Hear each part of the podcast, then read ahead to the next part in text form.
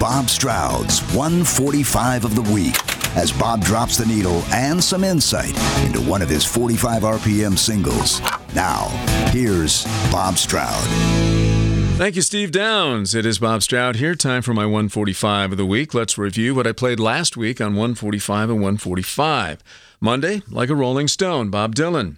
That was the date in 1965 that Dylan's album Highway 61 Revisited was released and contained Like a Rolling Stone. Tuesday, this song, George Harrison. It was on that date in 1976 that George Harrison was found guilty of subconsciously plagiarizing the Chiffons' 1963 hit, He's So Fine, when he composed My Sweet Lord. Wednesday, Living in the USA, the Steve Miller Band. It was on that date in 1967 that Boz Scaggs joined the Steve Miller Band. Thursday, Turn to Stone, the Electric Light Orchestra. That's the birthday of ELO violinist Mik Kaminski. Friday, we were off. My 145 of the week this week goes to Like a Rolling Stone by Bob Dylan.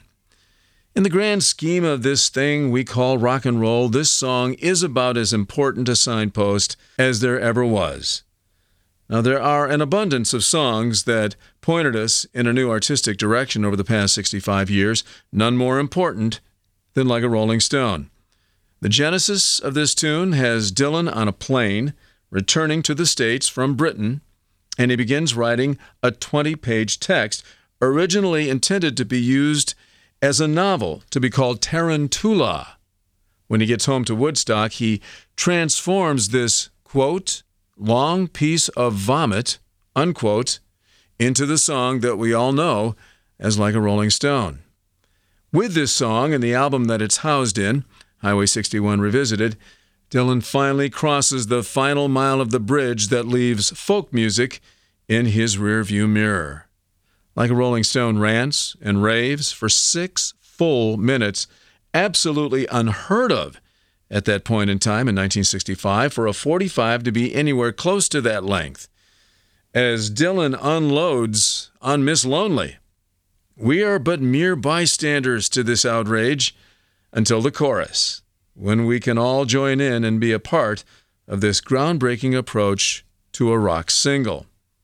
From Bobby Gregg's introductory snare drum hit to the final fade, like a Rolling Stone, holds as many musical thrills as Dylan's verses.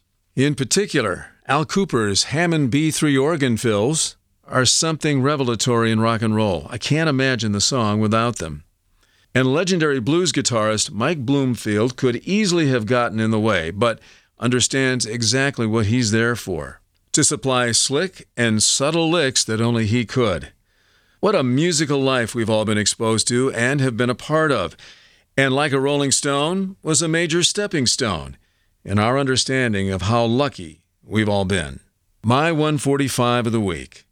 Thanks for tuning in. Until next time, stay safe.